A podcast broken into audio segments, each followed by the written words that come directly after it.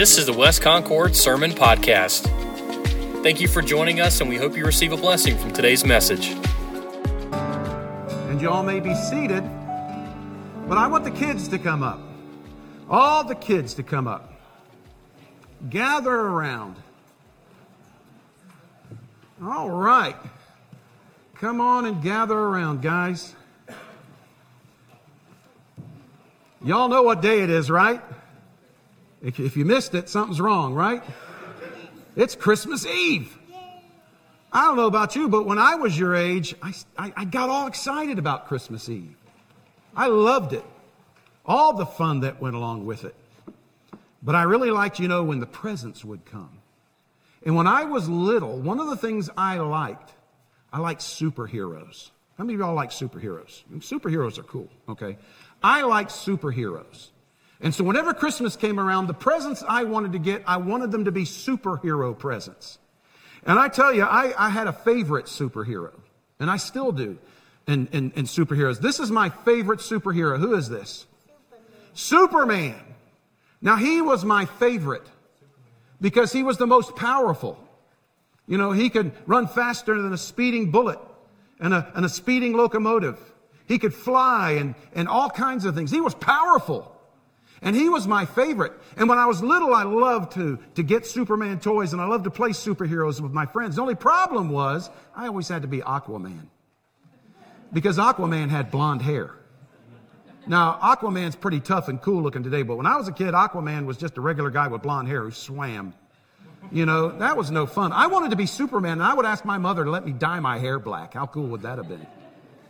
But the reason why I love Superman is because he was so powerful and so amazing. And when I was your age, I wanted to be like him. I wanted to be like Superman. I wanted to have power. I wanted to be strong. I wanted bullets to bounce off of me and I wanted to save people. So when I was little, I wanted to be Superman. And it was just a, just a cool thing. And I always had Superman stuff. As you see, I still do.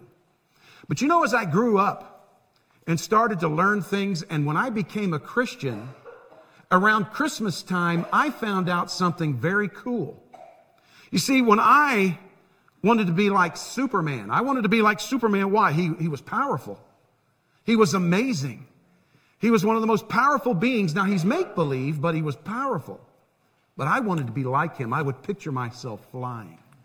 I would picture myself saving people, lifting up cars and bursting through walls. I wanted to be like Superman. But the biggest problem, not only the blonde hair, but I was a child. I was a kid. I was a kid. I couldn't be like Superman because I was a kid. But you know what's amazing about Christmas? There's another grand and marvelous hero. And this grand and marvelous hero is not make believe, he's real. And whereas Superman and other superheroes can do amazing things, this hero, he's real and he can do anything. As a matter of fact, he's the most powerful being in the entire universe. And we all know who I'm talking about now, don't we? Jesus. Jesus is God who came and took on flesh in a body. Yet he is powerful. He is God. He made everything. But you know what's the most amazing this time of the year about Jesus that makes me think about when I was a little boy? Back when I wanted to be the amazing hero Superman, but couldn't because I was a boy, I was a child. The most amazing thing about Christmas is this great and magnificent real superhero. Superman's make believe, but Jesus is real. This great and amazing superhero, you know what he did? This is what always fascinates me. He became like me. He became like me. He became like you. Jesus didn't fly from heaven with a cape. Okay, that would be silly. He didn't fly on the scene with an army of different angels and soldiers with him. He wasn't wearing armor and all of that stuff. He came as a child. I spent my whole childhood wanting to be like him, be, be heroic and powerful and save people. And the most amazing thing is the true hero, the true Savior, became like me and like you. That shows you how much God loves you. He didn't come with flash. He didn't come with, with, with a cape and with, with all this stuff. He came as a child. And so while you and I can never be like Superman, the real heaven's hero became like you and me. And when he came, he was born just a little baby, helpless. And he, he cried, he got hungry. As he grew up, you know what? Sometimes he would skin his knee. If it was hot outside, he'd get hot. If it's cold at night, he would get cold. And I bet there were some people when he was growing up that made fun of him too. When it was mealtime, he would be hungry, and it was nighttime, he would be sleepy. And he had to depend on his, his mother Mary and his father Joseph, just like you and I depend upon our families to take care of us when we're little. And so, this Christmas, when you're enjoying all your gifts, this Christmas, when you're having fun with your family, and maybe there's a hero that you've always looked up to, and you say, I wish I could be him, I wish I could be her. Just remember the wonder of the fact that the greatest hero of all, God took on flesh, put on a body, and he was born as a child and became like you. So, you know what that makes me want to do? I want to be like him. I want to be like Jesus. And so, as you celebrate Christmas, remember the ultimate wonderful hero who became like you so that one day you can live and enjoy his power in heaven forever. I hope you all have a Merry Christmas. I hope you all enjoy that time of family, friends, and the gifts and the toys and all that stuff. But I hope you'll always remember that God became like you so you can live with him forever. Let's pray, okay? Our Heavenly Father, we thank you, Lord, for all the fun that we have this time of the year. Thank you for the delicious food, the fun games and the parties, the pretty clothes and the flashing lights. And we thank you for the presents that come. And Father, we thank you, Lord, for the things that we can dream about and hope for. Lord, when I was a little boy, I wanted to be like Superman. I wanted to be powerful and save people. But Father, I was just a little boy. But Father, the greatest hero, who is ultimately powerful and has saved the world, came. And he came to be like me so that he might save me and these children gathered before me. So, Father, as we think of Christmas, help us to think about that today and tonight. Help us to enjoy the holiday and all the fun, remembering that God, you became like us so that one day we can live with you. Bless these dear, sweet kids and their families. And we'll thank you. And all of God's children said, Amen. Amen. All right, guys, we'll see you. Thank you.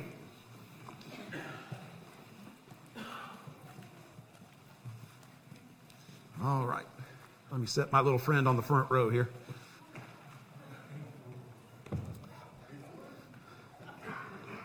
It is Christmas Eve. How cool is that today? We made it to another one. And I know you're making plans and you're going to be cooking all afternoon. Maybe you've already started.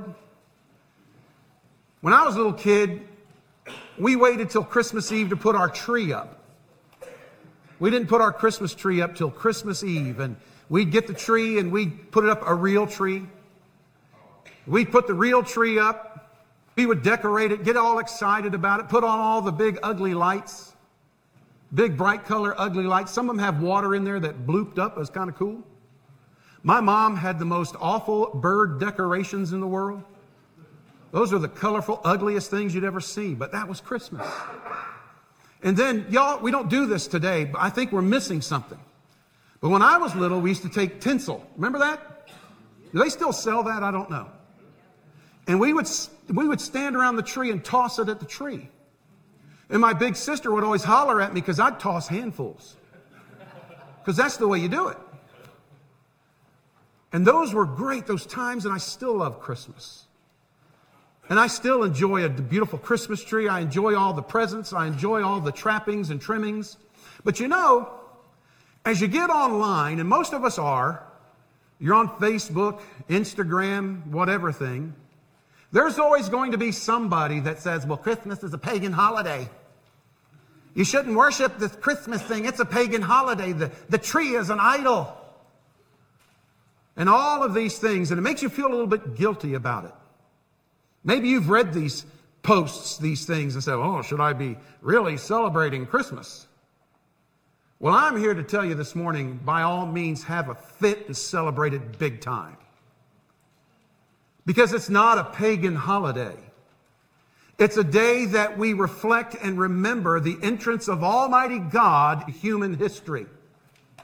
Now, we don't remember the day Jesus was born. We don't know the actual day that Jesus was born. Most likely, he was not born on December 25th, but that's all right. That's not a problem. Ask any of those who were born at the end of February on leap year, okay? They don't get too excited about the date of their birth anyway. And we're not celebrating just the birthday of a man, we're celebrating the birth of salvation into the world.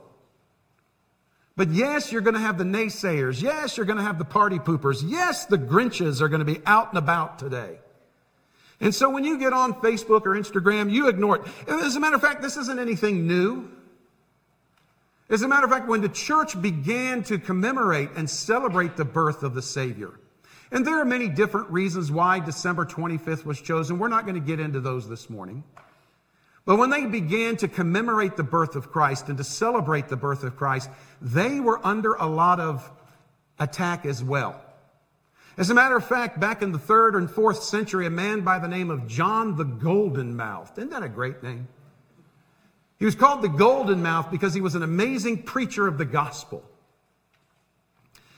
And he celebrated Christmas, and the church began to celebrate Christmas widely. But there were people just like today, you can't do that, it's pagan. Okay? And John decided to write something down. His actual name was John Chrysostom, but Chrysostom meant golden mouth. And he lived in the third and fourth century. And he said this about celebrating Christmas even then. He said, Come then, let us observe the feast. Christ Mass, Christmas, literally means in Latin the feast of Christ. He said, Come, let us observe the feast. Truly wondrous is the whole chronicle of the Nativity. It's an amazing story. He says, For this day, the ancient slavery is ended. Slavery to the law to the elements of the world. We talked about that last week in Galatians. He said, The devil is confounded. The demons take to flight. The power of death is broken. Paradise is unlocked. The curse is taken away. Sin is removed from us. Error is driven out. Truth has been brought back. The speech of kindness is diffused and spreads on every side. A heavenly way of life has been implanted on the earth. Angels communicate with men without fear, and men now hold speech with angels. That is the excitement of the Christmas story. That is the excitement of the celebration. We're not just celebrating a day somebody was born.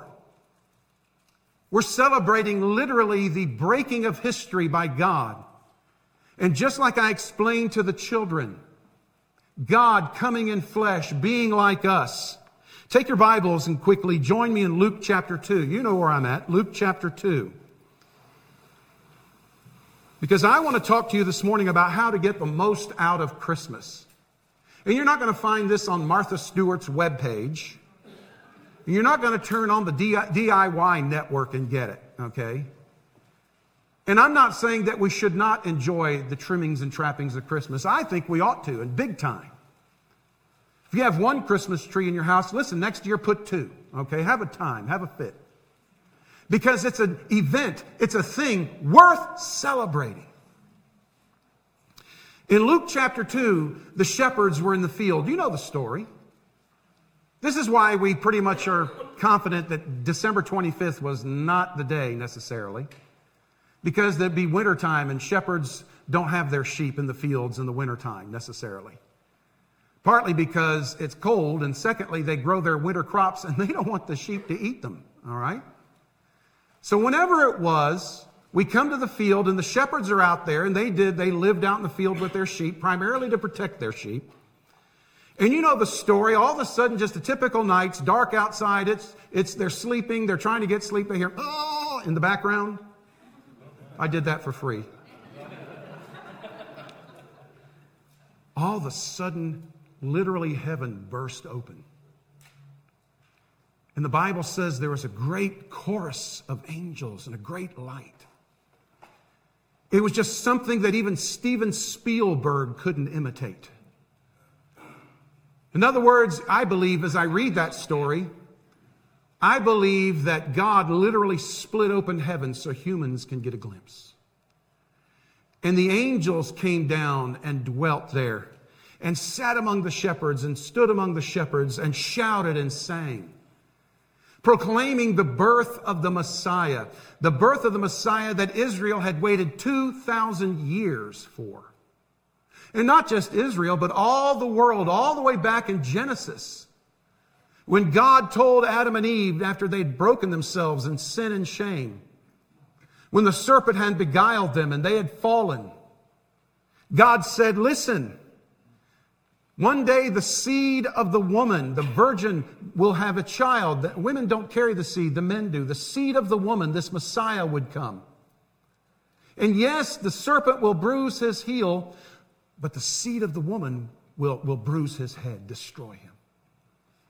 Humanity, ever since that embryonic moment, have been waiting for this seed, this Savior, this Messiah. And finally, he comes. And it's amazing, and they're singing and they're shouting. We're going to pick it up in verse 15 with the shepherds. Because I want to show you this morning, as we look at this, a few ways to get the most out of Christmas, four ways to pull the most treasure out of the celebration. And it, and it goes beyond all the physical fun. And yes, it will require a little time and a little effort on your behalf and on mine. But notice as we pick it up in verse 15, it says, So it was when the angels had gone away from them into heaven, they had their event. You know, today and tomorrow we're going to have our event. Some of you have Christmas on Christmas Eve. That's great. That's cool. Some of you will be celebrating, unwrapping, and eating tonight. Some of us will be doing that tomorrow morning. Some people, because of physical problems, travel problems, they have it, maybe they've already had it or will have it a little bit later. My class is having our Christmas party a week after Christmas. How cool is that? Doesn't matter. We're celebrating Christ. And so the event happens, man, all that happens. Then in verse 15, so it was when the angels had gone away from them into heaven that the shepherds said to one another, What in the world? No, they really didn't say that. They said, Let us go now to Bethlehem and see this thing that has come to pass, which the Lord has made known to us. I love how the Bible, how God has worded things, because it sounds like afterwards they all stood around and said, uh, hey, Herman, let's go. You know, did you, how about that? Let's go to Bethlehem. Don't you think they were just going nuts? They were just, what was that? They were just looking, what, let's go see. They said he's born in Bethlehem. They told us he's going to be here. Let's go see it. One of the first things they did is they went after the Savior. They wanted to see him more clearly. They wanted to see him personally. And so the first thing that we can do to get the most out of Christmas is we need to pursue the truth of Christmas. You know, we just let Christmas happen to us sometimes. Now, we'll pursue other things. We'll go out and buy that perfect gift. We'll spend hours in Hobby Lobby. You know, Hobby Lobby is Latin for Hades, okay? Look it up if you don't believe me. All right. And we'll go pursue that perfect decoration. We'll go to the grocery store. I was at Publix yesterday. There were three carts left. Everybody was going nuts. Lady had to go to the mall, near the mall, Concord Mills Mall, and pick something up. We sat in traffic for like a day and a half. Everybody's out getting something, pursuing the gift, pursuing the decoration, pursuing the food. And again, that's okay. But are we putting that energy like the, like the shepherds to go see what this is all about? We need to see what this is all about. And that's what they did. They pursued the truth of Christmas. Because like I said, on Facebook, Instagram, you're going to hear all kinds of junk. You're going to see all kinds of foolishness. You and I need to go pursue the truth of, uh, of Christ. Jesus is that embodied truth. God has given us the truth in His scriptures pertaining to Christmas, uh, all the way back to Genesis 3.15. Then through Isaiah 7:14, Isaiah 9:6 where we heard from this morning. Then you go to Luke chapters 1 and 2, Matthew chapters 1 and 2, Galatians chapter 4. Over and over and over throughout the entire scripture, we see the truth of, of Christmas. And we need to pursue that. We need to chase that, especially we who know Christ the Savior, we who, who are, are believers. If you want to get the most out of Christmas, the richness out of Christmas, pursue the truth. And don't stop just on December 25th. Keep pursuing. But the shepherds, they said, man, we got to go see this thing. They just didn't say, cool, the Savior's here. Hand me that uh, staff and let's go get that sheep over. No, no. They left the sheep there, by the way, too. Now, that was their livelihood. They left these sheep unprotected and ran. They didn't take them with them. They ran to Bethlehem to see what in the world was up. Sometimes we have to drop it all to pursue the truth. And if we pursue the truth of Christmas, we get the most out of Christmas. Also, as we continue on, notice as we read. So they went to Bethlehem, verse 16, and they came with haste. Man, they, they, they busted a move. They got there. They came with haste and found Mary and Joseph and the babe lying in a manger basically a feeding trough in the back of this. You know, in, uh, in the New Testament, we often think of a, a wooden stable. This was not probably what it was. Houses were made with a sitting room, an eating room and sleeping room, and a storage room, and oftentimes they would keep animals in that part of the house. And so probably they were in that area and they went back to that area. And the babe was lying in a feeding trough. No, no Toys R Us or Babies R Us bassinet. Mm-mm.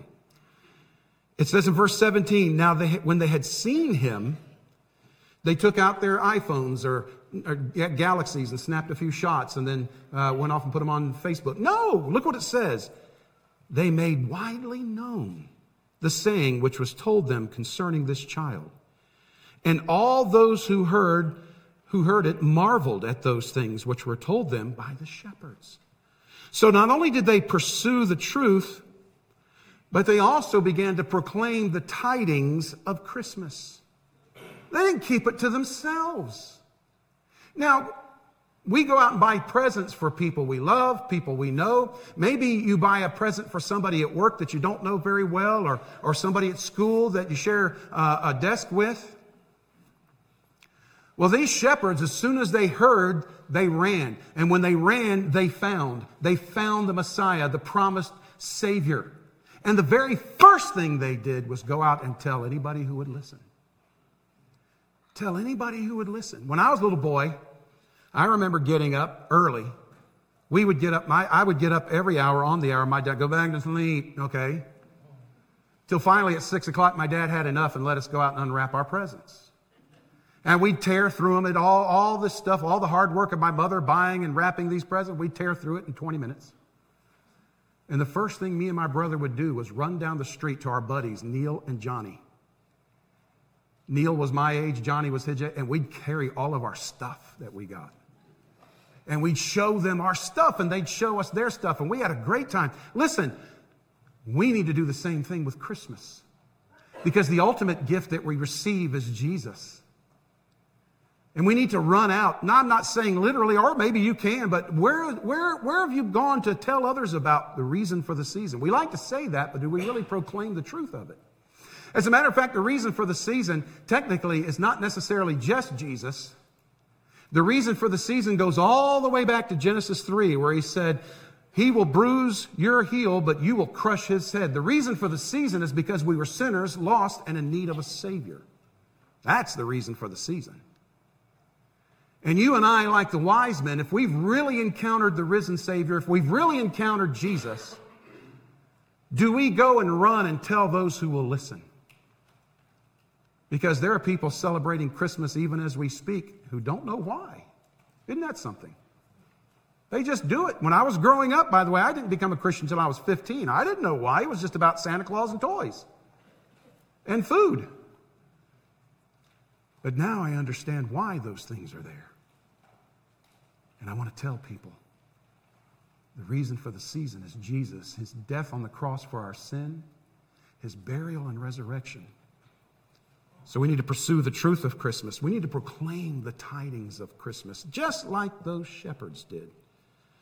As we read on, picking it up in verse 18, excuse me, verse 19, all the excitement, all the thrill, all the yammering and talking, the angels appearing, the shepherds gathering. Can you imagine, those of you who've had children, imagine if uh, dirty, strange shepherds came to your hospital room? A bunch of them. You ever smelled a sheep? Sheep stink. It's not ironic that God calls us sheep, but anyway, that's another sermon. Can you imagine after you had your child, all of a sudden 15 or 20 dirty, grimy, strange guys came in, all bearded and robed? You'd probably think about that a little bit. Not only that, but Mary and Joseph had been through a horrendous ordeal. Mary, who was just a young teenager, all of a sudden becoming pregnant before she was married to Joseph, that caused problems and issues and gossip. Not only that, but when she was, as the Bible says, great with child, they have to leave Nazareth and travel by, by donkey to, to, to Bethlehem. Not as an arduous thing, especially if you're expecting. And then having to not find a comfortable place, they had to go have a child where the animals are kept and lay their baby in a hog trough or a feeding trough. Not a hog trough, they were Jewish, but a feeding trough. It had been through a lot. Now all these dirty, stinky sheep guys come in. And Mary, notice what it says in verse 19, but Mary kept all these things and pondered them in her heart. The word kept there carries the idea of somebody receiving a treasure. The Greek word there speaks of something that somebody treasures and holds closely. And Mary was just reflective and pondered these things. And that's another thing. A third way of getting the most out of Christmas is pondering the treasure of Christmas. I mean, let's face it, we all sometimes get disappointed at Christmas time. The, the, the, the ham is burnt, the, the turkey doesn't come out if you have that. Maybe you have possum and it just doesn't taste right. I don't know. But you didn't get what you wanted for Christmas. You threw all those hints out, you still didn't get it. Or that person you bought the gift for, when you said, How'd you like it? They said, Oh, it was real nice. the Christmas party, nobody talked to you or talked too much to you. Christmas just wasn't what you expected it to be. We've already spent several weeks talking about expectations. But maybe we should step away at times and ponder the real treasure of Christmas the wonder of God taking on flesh, leaving the splendors of heaven and coming to earth for you and me. In your bulletin, there's a story of Dwight Eisenhower, former president, five star general, commander of all Allied forces in Europe during World War II. In June 1944, they were preparing to launch the invasion of Europe to defeat Hitler, one of the greatest human army moves in all history. And he was the one who was going to give the call. And during that time, his father, he got word, passed away. And he loved his father, and he wanted so badly to go home and be with his father, but he couldn't because he was the commander of all the armies of the West. They were getting ready to launch the greatest invasion in history, and he could not leave because his life was constant, busy, busy decisions. But he wrote in his memoirs that afterwards he gave that decision. He told them to go and, the, and launched, launched uh, the whole Normandy invasion. He went back to his office, told all of his aides and staff to go away and leave him alone for a few minutes, just for a half an hour. And he took that time and he pondered his father. And he grieved for his father. He had to take time to do that. That's what you and I need to do at this holiday Christmas season. Yes, it's busy. Yes, it's hectic. Yes, it's nuts. You got so much going on. But maybe, maybe you and I, as believers, need to stop, go out on the porch, get in our study, go out in our room, go out in the car. Take your Bible and take as much time or as little time. You just take some time and ponder, like Mary did. What is all of this about?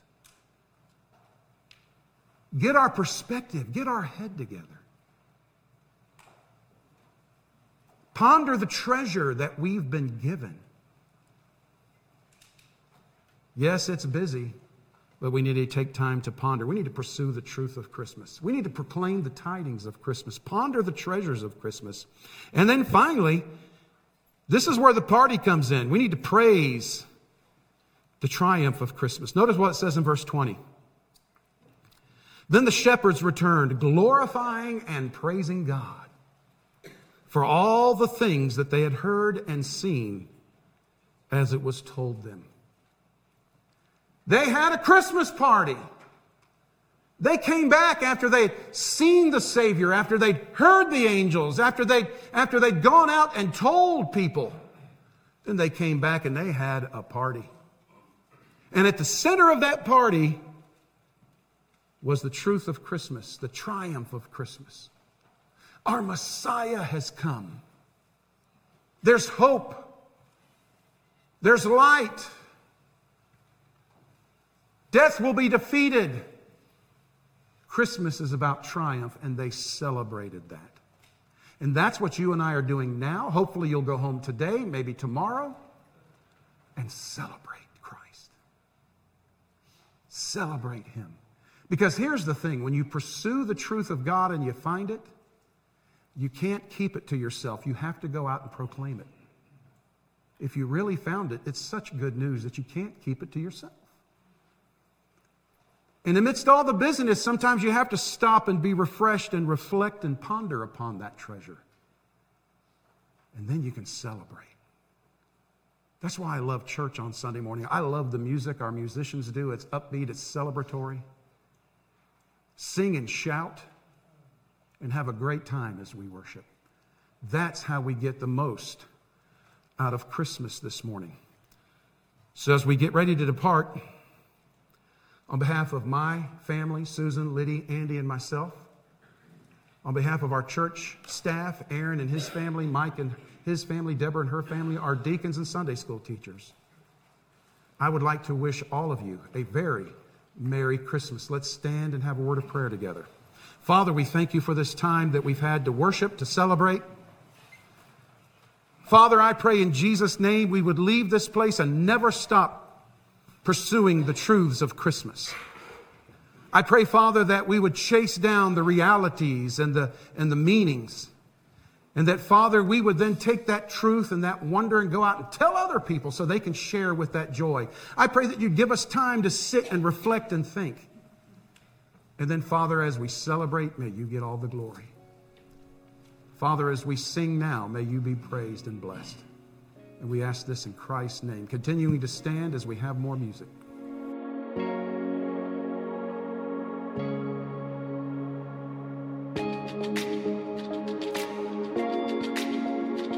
For additional sermon resources and to find out who we are, visit us online at westconcordchurch.com. Thanks for listening.